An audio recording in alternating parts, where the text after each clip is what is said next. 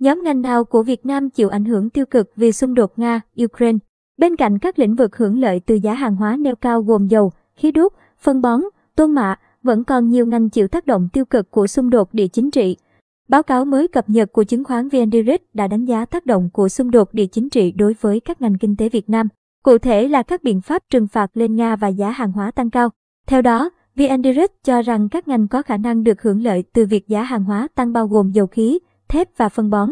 Mặt khác, các tác động tiêu cực có thể xảy đến với mảng dầu ăn, sản xuất thức ăn chăn nuôi và du lịch hàng không. Bốn nhóm ngành hưởng lợi chính. VN Direct nhấn mạnh sẽ có bốn nhóm ngành hưởng lợi trực tiếp khi căng thẳng Nga-Ukraine leo thang. Cụ thể, ngành dầu khí được VN Direct đánh giá tích cực trong cả ngắn hạn và dài hạn. Theo công ty chứng khoán này, giá dầu Brent được dự báo sẽ tiếp tục duy trì ở mức cao do tác động tổng hợp đến từ tình trạng thiếu hụt nguồn cung toàn cầu hiện nay và tình hình căng thẳng địa chính trị tại Ukraine. Với mặt bằng giá dầu neo cao, VN Direct đánh giá nhóm cổ phiếu dầu khí sẽ không chỉ được hưởng lợi trong ngắn hạn, mà triển vọng dài hạn cũng sẽ được củng cố hơn khi giá dầu cao sẽ thúc đẩy các hoạt động thăm dò và khai thác dầu khí, giúp cải thiện nền tảng cơ bản của ngành. Thép cũng là một ngành được đánh giá tích cực. VN Direct cho rằng các nhà xuất khẩu tôn mà hàng đầu của Việt Nam, bao gồm SHG, NKG, có cơ hội tăng sản lượng tiêu thụ tại EU trong thời gian tới. Ngành phân bón cũng sẽ hưởng lợi do giá tăng. Theo đó, Nga chiếm 13% tổng kim ngạch thương mại phân bón chính trên toàn cầu và gần 16% thương mại toàn cầu đối với các loại phân bón thành phẩm quan trọng. Do đó, các biện pháp trừng phạt do châu Âu và Mỹ áp đặt lên Nga sẽ gây ra tình trạng thiếu hụt nguồn cung toàn cầu, dẫn đến tăng giá phân bón. Tại Việt Nam, giá phân bón bị ảnh hưởng bởi giá phân bón thế giới, giá tăng sẽ giúp cải thiện biên lợi nhuận gộp trong bối cảnh giá khí đầu vào tăng cao.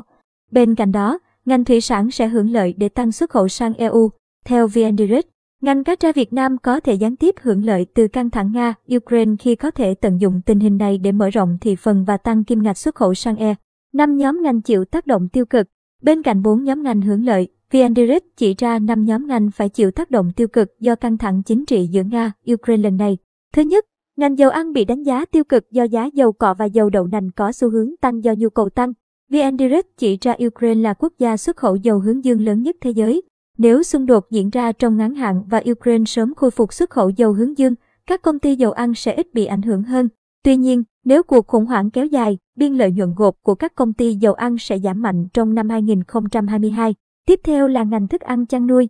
Theo đó, căng thẳng giữa Nga, Ukraine đã khiến giá lúa mì tăng 17,8% so với mức giá trước xung đột. Ngoài ra, giá thành phẩm từ ngô cũng tăng 8,4% so với trước khi xảy ra xung đột. Lúa mì và ngô là một trong những nguyên liệu chính để sản xuất thức ăn chăn nuôi, do đó giá tăng sẽ tác động không nhỏ tới chi phí đầu vào, gây sụt giảm lợi nhuận. Thứ ba là ngành vận tải hàng không. Cụ thể, giá dầu tăng mạnh ảnh hưởng tiêu cực đến biên lợi nhuận của các hãng hàng không.